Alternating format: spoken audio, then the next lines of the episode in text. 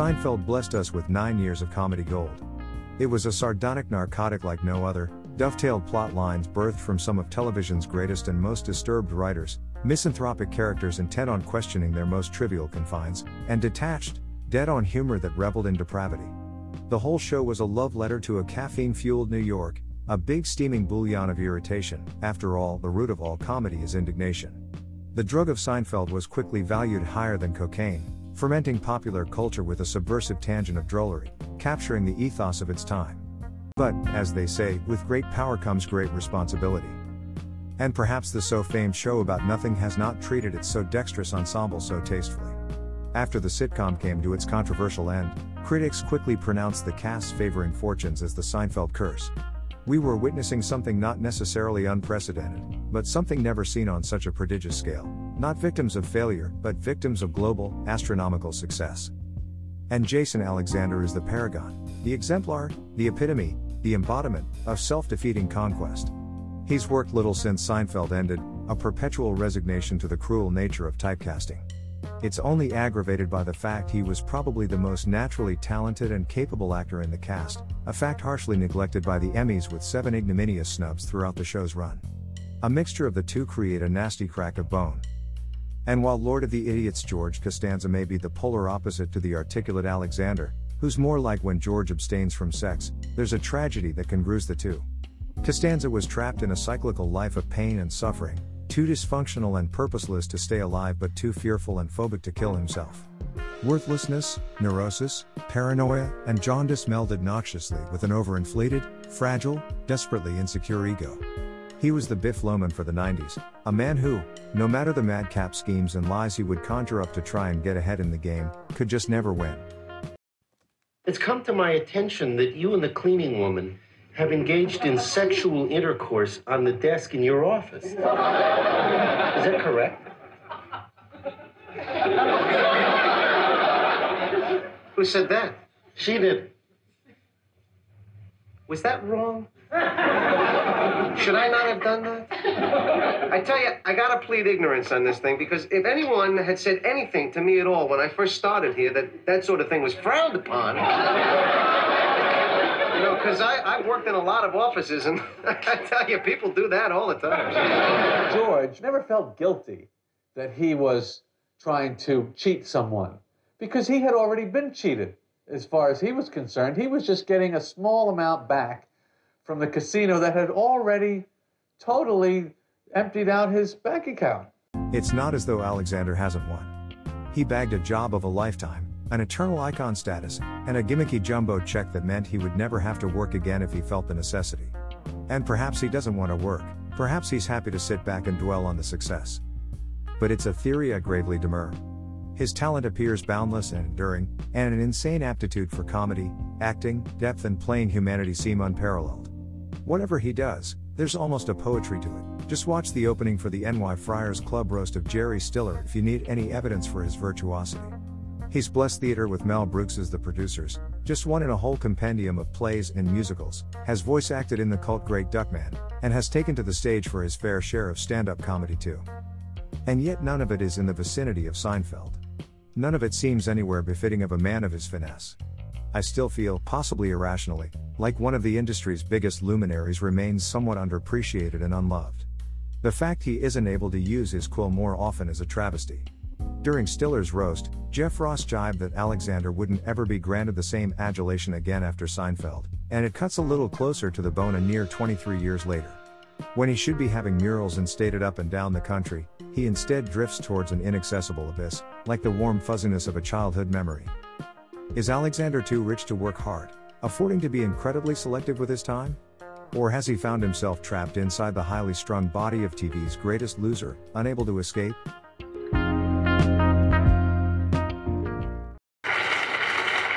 I wrote this little song to open the evening because I feel it speaks more than any words could to express my feelings about being here.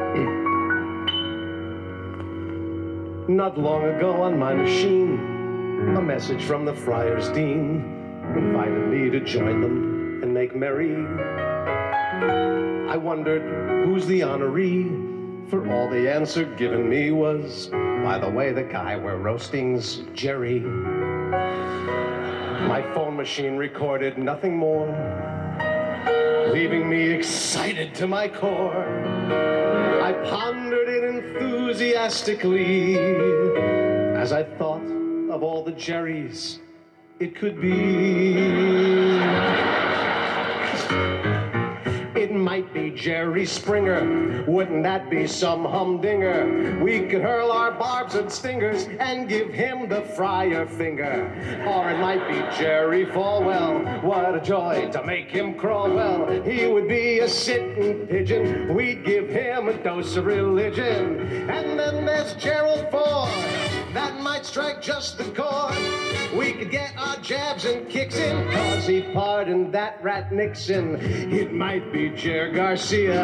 I'm a deadhead, mamma mia. For a roast that's a big yucker, let's throw one for Jerry Zucker. Could it be Jerry Lewis? That would be a dream come truest. Dean and Frank and Sammy's gone, but Jerry just lingers on and on and on and on and on like a telethon. Jerry Goldsmith scores a movie. He would score a roast that's groovy. Jerry Lee Lewis ain't a friar, but we'd have a great ball of fire. Jerry Mathers played the beaver. He would be a swell roast receiver. Tom and Jerry, they'd be funny. Jerry Maguire, show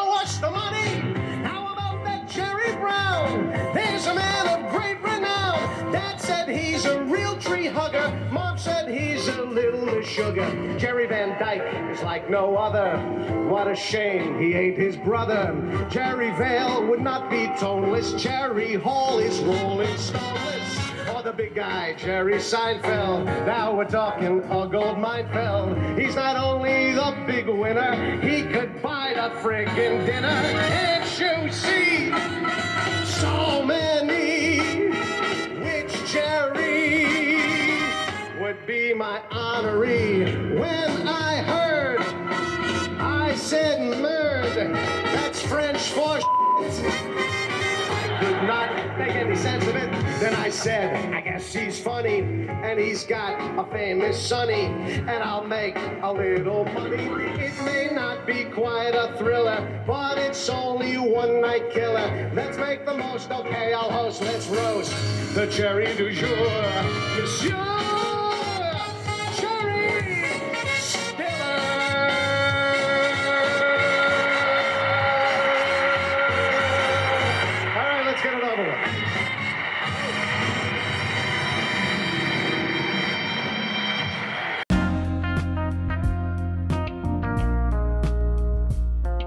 Michael Richards is a different story. In the wake of Seinfeld, he perhaps had the most stock to capitalize on, a fan favorite after the refreshingly eccentric, wholesomely ignorant, wonderfully slapstick, and socially insensible Cosmo Kramer swept hearts and minds across the nation.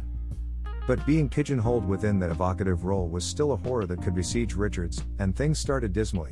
The Michael Richards Show, a sitcom so bland it didn't even have enough flavor to leave a distinctive taste in the mouth. It looked as though Richards had crafted the part of a dry and quick witted private eye, a part he seems instantly discomposed by. Fraught and crawling, by the third act of each episode, it was assured that he'd slip back into the graceless antiques of his more congenial obverse.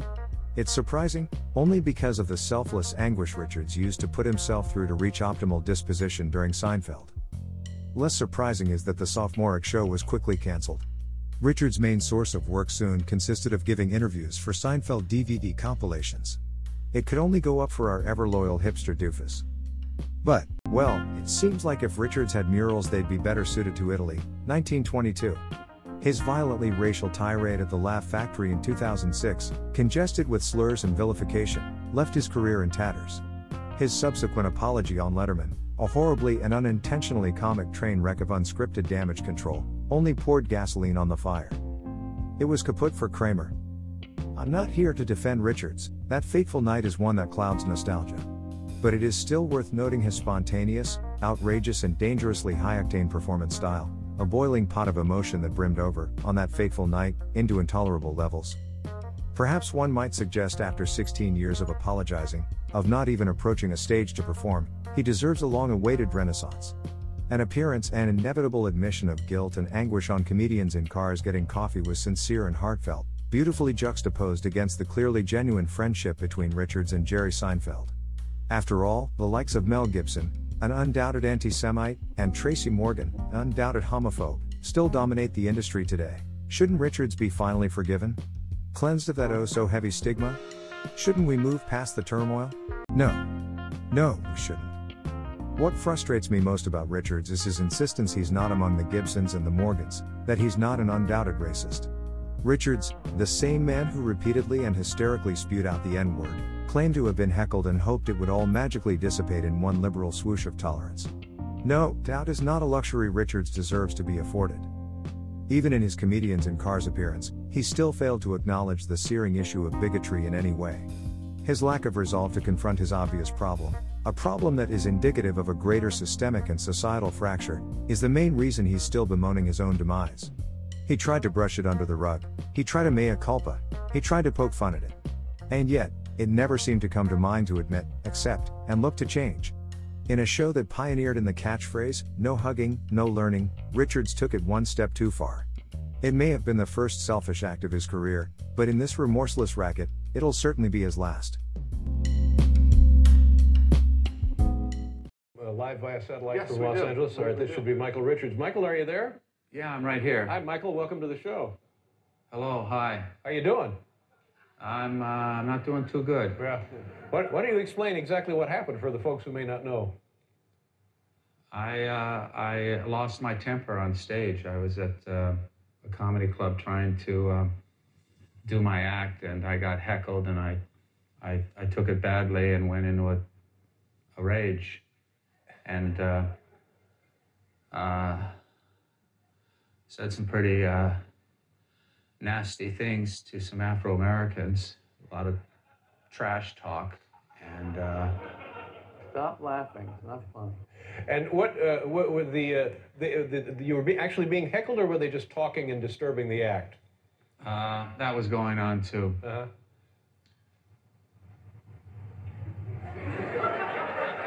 Michael, rage- let, let me interrupt here for a second and Yeah. ask uh, a question about had had the uh, the people doing the heckling or the people who were not paying attention had they been uh, white or Caucasian or uh, any other race, what, what would have been the nature of it your may have response happened. then? It, it, it may have happened. You know, I'm a performer. I, I, I push the envelope. I work in a very uncontrolled manner on stage. I do a lot of free association and spontaneous. I go into character.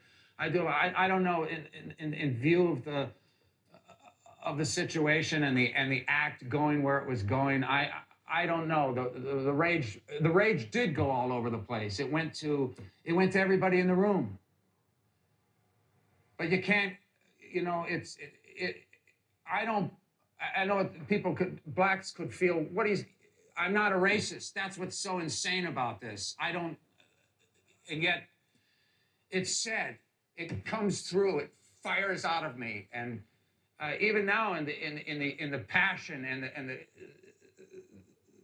that's here as I as I confront myself.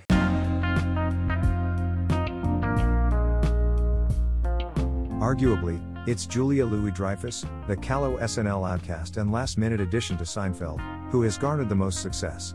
Despite the struggles of watching Ellie, Louis Dreyfus made her mark in the comic sagacity of Arrested Development, before swiftly seizing the lead in 2006 as The New Adventures of Old Christine. Although CBS decided to pull the plug after its fifth season, Louis Dreyfus had another Emmy to add to a slowly growing pile to show for it. Veep, America's answer to the thick of it and spin off film In the Loop, came in quick succession two years later, and the awful ambition and liberating profanity of Selina Meyer won Louis Dreyfus an incredible six consecutive Emmys. Add in her producer awards too, and it takes her grand total to 11, an unsurpassed record. If any curse was still lingering like a musty stain of malignant mildew, Louis Dreyfus has long left it in her unrelenting and preeminent wake. Surrounded by nebbishy men, Elaine Benes was a feminist heroine. Surrounded by succumbing colleagues, Julia Louis Dreyfus has long been bucking any of the Seinfeld blight. But if we're talking in terms of unadulterated success here, there is, without a doubt, one winner, Jerry Seinfeld. Say I pose the question who is the wealthiest actor of all time? The average John Doe may go for George Clooney or Tom Cruise or Dwayne The Rock Johnson. They would be mistaken, it's no blockbuster crusader, but our very own cereal munching, superficially shallow clean freak. It's a stretch of the imagination, less due to the acidic digestion of Seinfeld's ineffable wealth, but more for the label of actor. Few would argue with any sincerity against the fact that he's never attempted to push out of the solacing haven of being. Jerry Seinfeld. Like many other comics, Seinfeld has a particular acumen for playing himself. That isn't necessarily a criticism, of course, his quick wit, exceptional delivery, and infantile optimism construct an almost seductively jocular presence. His ambrosial charm soothes all audiences, whether on our screens or in the flesh. And yet, there's no doubting that the character of Jerry Seinfeld has undertaken several transformations down the years. Back in his Seinfeld prime, Jerry was a humble everyman, able to relate to the hoi polloi due to his prestigious ability to crystallize the incredibly minute, the incredibly frustrating, and the incredibly ordinary with an effortless probe. There's always been an air of conceit to the man, and at times it seems he's ghost writing his own mythology, using power to abrade failed game shows, dating teenagers, and swooping in on newlyweds. But buried beneath the genial fictionality of Seinfeld, it was facetious rather than grating, many of the laughs spurred from the puncturing of his own hubris. Unfortunately, that privilege was quashed as soon as Seinfeld pursued his next project, a project certainly not impelled by money or fame or success, but vanity, comedians in cars getting coffee. This Jerry. This is a different Jerry. There's a crankiness, a prickliness, a pomposity. Helen Seinfeld, his doting mother on the sitcom, once mused how anyone could possibly not like her son. Today, the opposite has slowly morphed into an unsightly truth. Seinfeld may have the obligatory smirk plastered to his face, a sure sign of joy, but it remains hard to divert your mind away from the egocentric drivel he obsesses over with a middle aged buttress for 20 minutes. The brilliance of Seinfeld was its ability to mine deeper than others cared to dig. There was a universality to its every facet that even your Tom, Dick, and Harry could equate to. In Comedians in Cars, our once lovable savant frequently fails to scrape the surface of his luxurious guests, revealing more about engines and interiors with his pervertedly stilted voiceovers and customary establishing shots. He was once a Robin Hood for the many, but today Seinfeld seems more like a sheriff of Nottingham for the few. His delusions of superiority quickly wear thin, his once relatable carps have brutally mutated into unrecognizable grouches. The problems of the rich and famous are so far from the lands of reality, they're almost inhuman. As they wallow in nostalgia and wealth, and you sit at home watching, the feeling of alienation, that you're uninvited to this awkwardly impersonal club, is an overwhelming one. Comedians in Cars Getting Coffee has highlighted Seinfeld as the least relatable man alive. He's reduced himself to a brand of gross luxury porn, a narcissist and his car collection.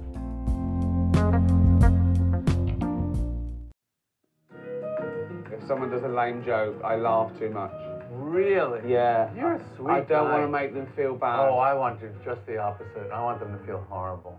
wow. But doesn't it bother you that they think they're funny enough to make a joke to make you laugh? But why shouldn't they? Because you've spent your entire life in this craft. But you're treating it like an insult, and it's a compliment that they would love you to laugh at them because they like yes, you so much. Yes, because it would make them think that they're on the same level, and they're not. But it's not like a, someone going up to a doctor and going, "Can I take your appendix out?" yes, it is. No, it's not. It is to we me. don't do that thing. We're not. We're not that important. Aren't we?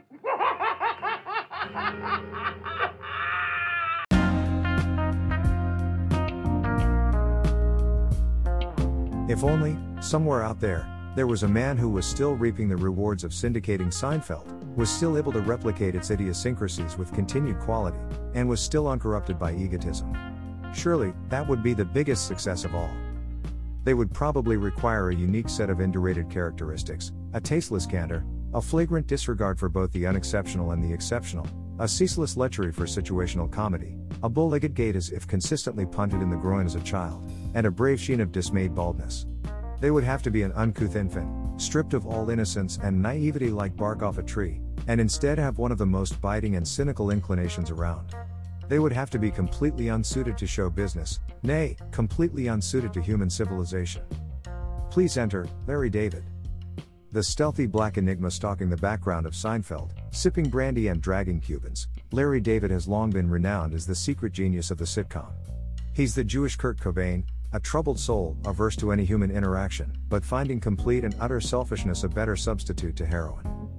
This is the man that found Taxi Driver perturbingly relatable, drove a blind woman in the most begrimed limo in history, and remained aimless, unemployed, and drifting by his 40th birthday. But instead of being submerged deep into grunge, he toiled doggedly with the correct formula for humor, hooked to the infectious mellifluousness of laughter without wanting to compromise his austere and provocative values. It was only by 1989 that the match dropped in the powder barrel. David is comedy's answer to Niccolo Machiavelli, a man that burdens himself purely on what's funny, and he cares little for what isn't. Not that he lusts for the recognition, during Seinfeld's run, he never went foraging for praise, happy to take a backseat to his co creator. And while Jerry was prone to the lighter touch, preferring the bizarre to the prosaic as seen from the last two seasons after David left, Larry is a twisted man obsessed with the most mundane and unpretentious of the day to day. His ideas weren't gelled in his brain, but ignoble scenarios he consistently stumbled into. After jotting them down with notepad and pen, we were bestowed with the likes of the contest, the revenge, the pitch, the pen, the soup Nazi, the phone message, the big salad, and the jacket. His real life neighbor was the hedonistic Kenny Kramer, and George Costanza was simply Larry incarnate. In fact, Alexander quickly changed from doing a blatant Woody Allen impression in early seasons to a blatant Larry David impression. Arguably, that's when the series began to take off. David's remarkable talent for finding himself in the most atypical and yet domestic confrontations is one that only a few people are blessed with. Instead of being roped off to the corner of parties to tell old and winding stories, he was given the platform of NBC to entertain millions. But the scale of Seinfeld meant Larry would be taking a sharp nosedive, just like his fellow colleagues, to return to his previous wallowing.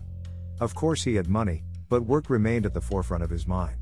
After quitting in 1996 to furrow into the movie business, he presented comedy buddy film Sour Grapes, a premise which was based solely on the ownership of two quarters, which flopped sorely. David admitted to being excited to pursue more flicks, but Grapes was a damning dent to his reputation so quickly out of the starting block. Instead, Larry found himself sitting in his office, pondering. He suddenly decided he was going back into stand up, nine years since he'd last performed. But before I continue this story, it's probably useful to gain some context. Larry David is what is commonly called a comics comic. Other comedians adored his biting act, but his antagonistic and arrhythmic acerbity left audiences estranged. Larry's the sort of comic you'd imagine would be best when the mic is distorted, the clock is past midnight, and everyone is suitably intoxicated. He would often find himself delving into coarse foreign accents and outlandish scenarios with no bridges between bits, only breaking his act to chuckle at himself, a bald, bespectacled, and bony wonder strutting the stage. He would wear a stiff army jacket to complete his frugal complexion. Of course, David had actually served five years in the Army Reserves, purely to avoid going to Vietnam. Unable to do a push up and stuffing his afro into a crew cut wig, he hatched a plan to fake a psychotic episode. He was eventually separated a year early, but that's a story for another time. He met Seinfeld in 76, and they struck up a close relationship, collaborating on material. Both thrived on inglorious observations, but Seinfeld was a beguiling ambience. David was a hard nosed maverick. That's not to say his act wasn't, and isn't, a piece of artistry, of course. If you're able to relax in his surroundings, the impromptu nature of his clipped dialect is like being shot by bullets of euphoria. It's just a question of how many times you have to see him perform before you feel comfortable. There's always an unease that David's judging the crowd more than they're judging him, that he's the one going to break out into booing and hissing. He once famously got up on stage, coldly reviewed his audience's demographic, told them to fuck off, and left the stage, all in the space of a couple of seconds. This next performer uh, is returning to stand-up comedy after a 10-year absence. Please welcome Larry David.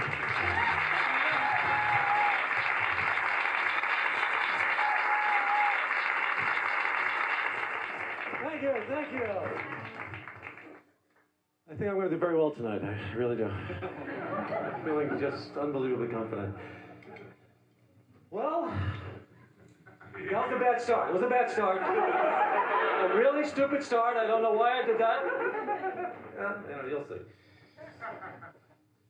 Well, you've been, uh, you seem like a very nice audience tonight. I'm wondering, uh, in case I break into some Spanish or French, may I use the familiar tu form with you people?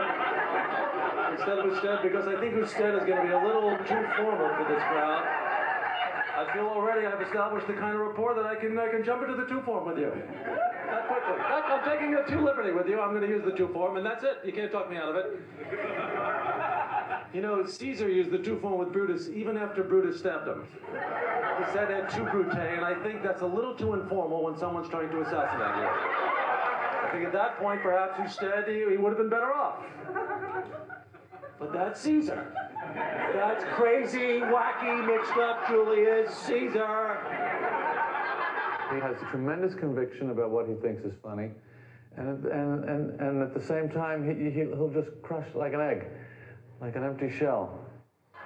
It must have been very, very stressful to have grown up living next door to Jonas Salk's mother, I would imagine. You know, you got this woman, and uh, you know, every day, same thing. Uh, Sal, did I uh, did I happen to mention uh, that my son Jonas, uh, who your little Stevie never let play in the games or stuck him in right field, who never went out with the girls and wasn't athletic? Did I happen to mention that he discovered the cure for polio? My little Jonas! Polio, he's mine! I love him! My Jonas! One thing about uh, Hitler that I admire is that he wouldn't take any shit from magicians. You know?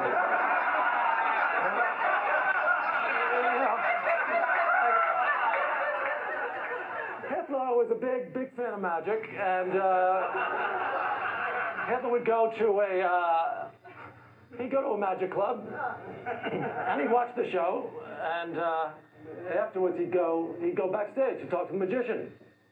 He'd go, uh, it was a wonderful show, uh, and I was just uh, wondering. I was talking to my friend. Where's the rabbit? I'm sorry, my Führer. Uh, I'm really glad you enjoyed it, but we're really not allowed to to tell about the secrets. You know, they're they're tricks. We're not allowed. Yes, yes, I understand. You're not allowed to tell, but just tell me, where's the rabbit?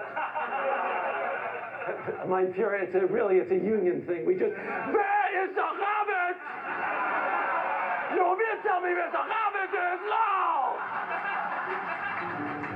The closest I ever came to death is when I masturbated with 104 degree temperature.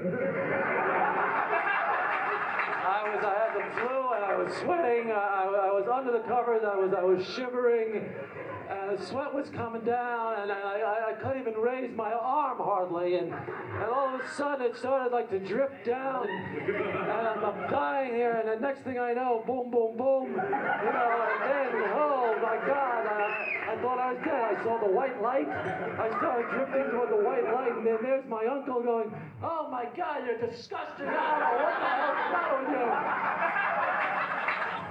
This is actually a great time for me to cheat on my wife because of that whole Clinton scandal. You know, because she was such a staunch supporter of the guy that you know, what, what is she going to say?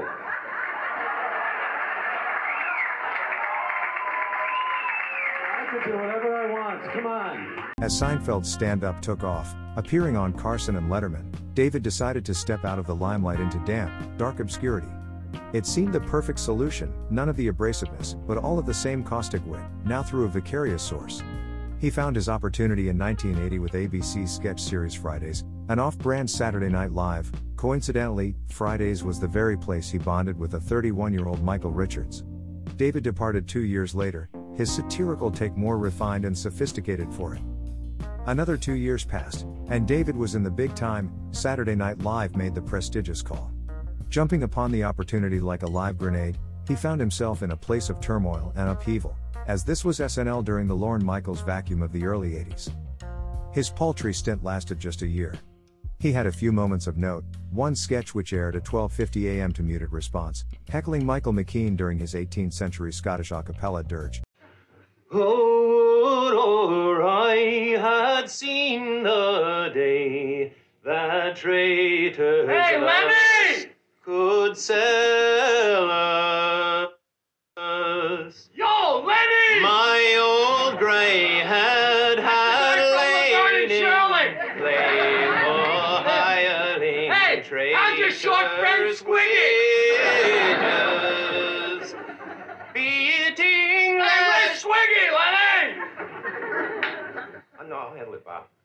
Sir?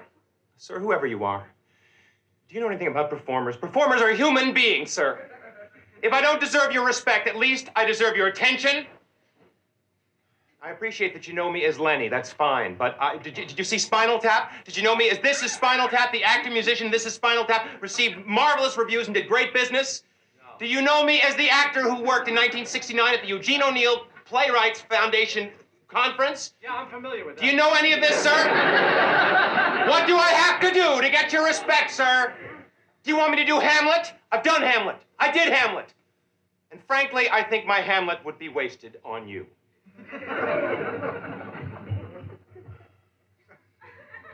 oh, would I- Hey, Hamlet, where's Squiggy? Thank you very much. Uh, have a good time in spite of him. and acquainting Julia Louis Dreyfus in her similarly short spell. After quitting in a blind rancor of resentment, he attempted to return the next week and find Costanza Fettle, pretending it was nothing more than a judicious jape. He was promptly fired. Larry was now in his 40s, aimless, unemployed, and drifting. Then, of course, Seinfeld came and went. So too did Sour Grapes. And Larry found himself sitting in his office, pondering. He began scribbling some new material down. Perhaps with his so faithful notepad and pen. Wouldn't that be romantic? A deadpan, overweight, and very Jewish comic, with the gleeful giggle of a plump ponytail 12 year old, sticks his head in the door to inquire what Larry's up to. A foam of curled mousy hair froths on his head, and his portly half contrasted against Larry's wiry skeleton is reminiscent of Kramer and Newman brewing up a get rich quick scheme. This portly fellow is Jeff Garlin, and he doesn't have such a shabby scheme himself, he offhandedly suggests Larry films his new stand up. Something clicks.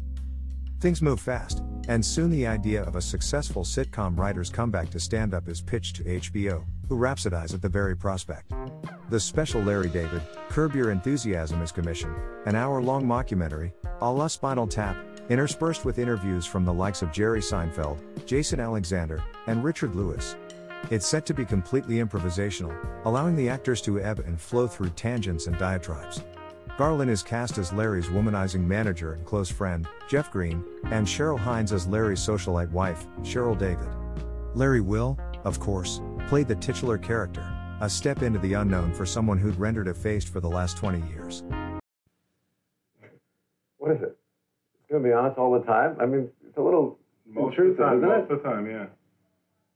They're supposed to sit and have a conversation with this thing watching you all the That's time. That's the point. They're going to watch us sit and have a conversation. Forget that it's here. Please go. Why not? I don't like gum. What's not to like? I don't know. I don't. I've never been a big gum guy. So you're, this is this is good stuff, huh? Uh, yeah, that's real good. Yeah. yeah, I'm glad it's getting all this. Yeah. You get that gum story we just did? Because that's that was really good. Let me just say something to you. You'll be Yeah. fine. Gentlemen, they're ready Yeah. for you. Oh, thank you. This- I, I wish I wore a different shirt. I really. Well, brown and green don't usually match, but you got the yellow to offset it. You're okay. Let's go. Come on. What do you think of this shirt? You look great. Really? Larry David, Curb Your Enthusiasm doesn't set the world aflame, but it's a fair success. David and Garlin get set to move on with their lives, a sweet cash influx and an hour of experimental tape. But HBO like what they see.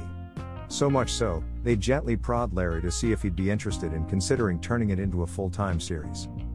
And that, ladies and gentlemen, can be pinpointed as the exact moment Curb Your Enthusiasm was hatched.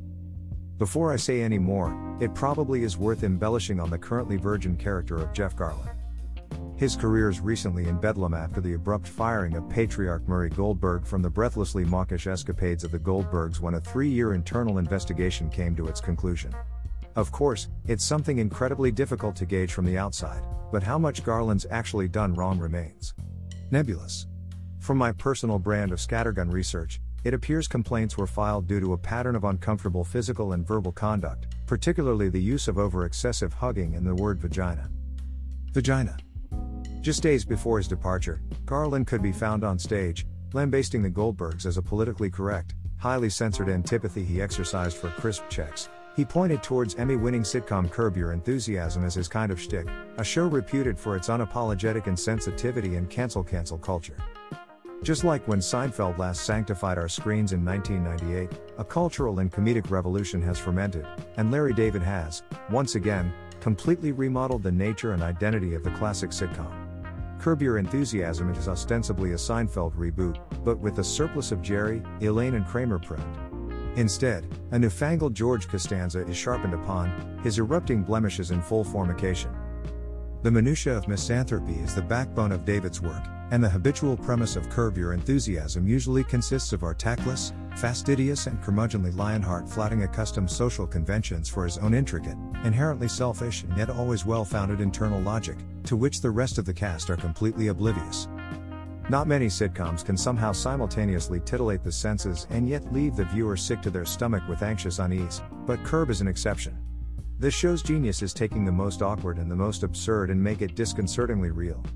Larry's able to grapple our deepest and most festering frustrations and unleash them in exceedingly graceless, blunt, and problematic fashion. Season 5's tagline was Deep inside, you know you're him. This show's genius is that Larry David is the only sane one in an insane civilization. In the world of Curb, self interest is a not sin, but a rare purity. A cleanser, if you will. The structure of an episode is almost like Shakespearean tragedy.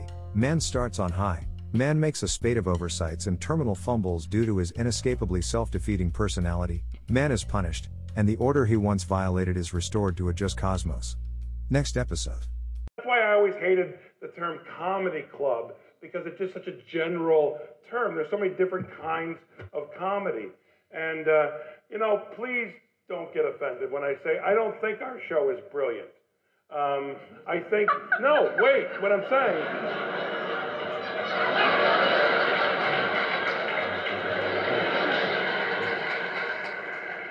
I'll tell you what's brilliant.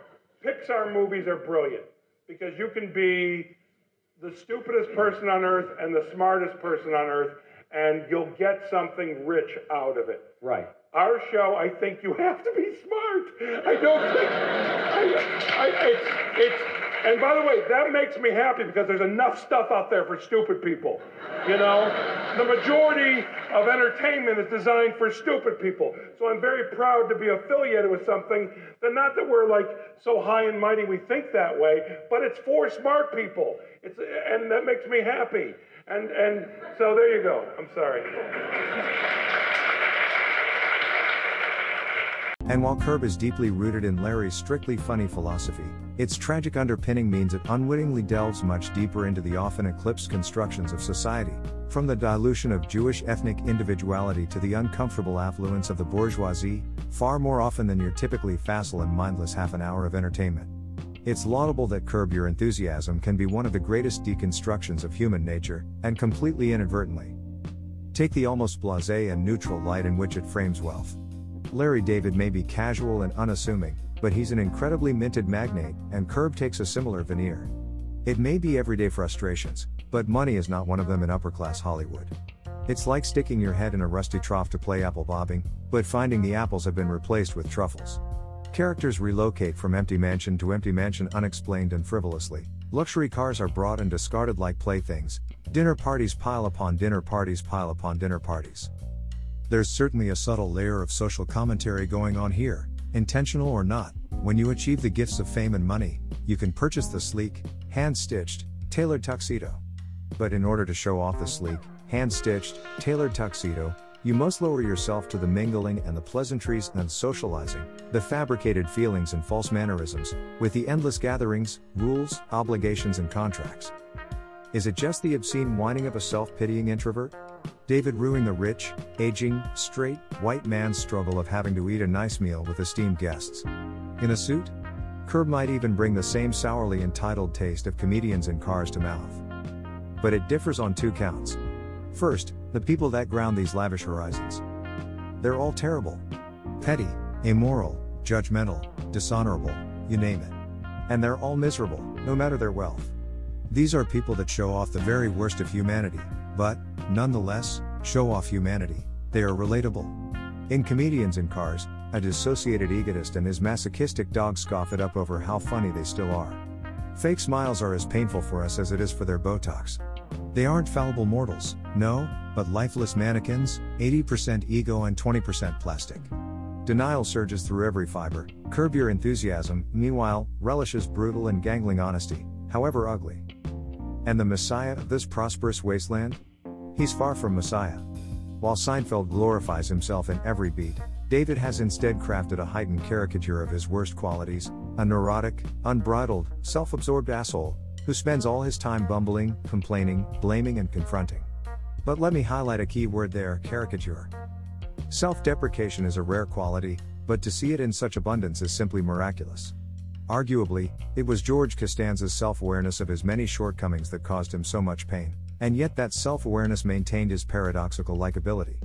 David repeats the feat. Beneath all that asocial phobia, there seems to be a real base of humility to him. Perhaps fictional Larry is a self involved narcissist, completely remote of empathy.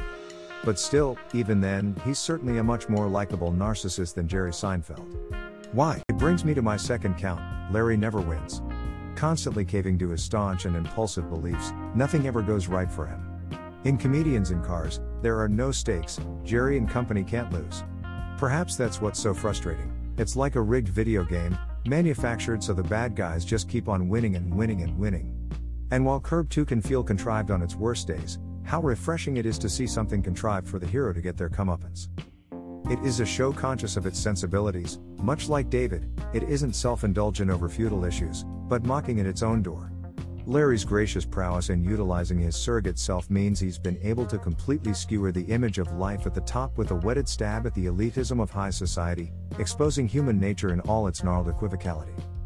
Curb Your Enthusiasm lives on to this very day, its 11th season in 23 years, finishing on Christmas Eve, 2021. Is it the end? Who knows? Larry has never been a fan of telling us that much. It may not be as sprightly as some of its golden runs, but when its perfectly quilted plot lines come together with the infamous jauntiness of Luciano Michelini's frolic, it still hits like a wall of endorphins. To that, one must say, bravo, Larry David. Bravo.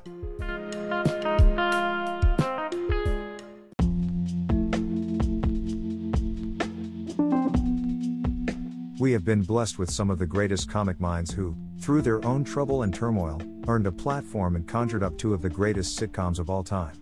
Even though some of those great comic minds have tainted the wrapping on what were once pristine presents of pleasure, it would be asinine to discard esteemed gifts in an ardent quake of overzealous morality. And yet, Seinfeld in particular remains a cold and clear cut of the maxim never meet your heroes. Curb Your Enthusiasm doesn't experience the same tarnish outside its own realm, excluding Jeff Garlin. In fact, the sitcom does the opposite. Everyone looks so insufferable in the show, it augments the real life people. Of course, it shouldn't be forgotten that in Seinfeld they didn't play good people, but there was a charm to each character that left the viewer with feelings of cautious tantalization. Season 7 of Curb Your Enthusiasm was a particularly strong peak, with an in universe Seinfeld reunion, a great within a great. It ran like a 10 episode finale that felt befitting of the original, and beautiful not least for the ingenuity of the mind bending, Inception esque concept, but the pleasure of seeing the cast not be themselves. Instead of the delicate liberty they so poorly fumbled with, they were back under the stranglehold of the Jewish Kurt Cobain, and how exhilarating it was to see them just do what they do best.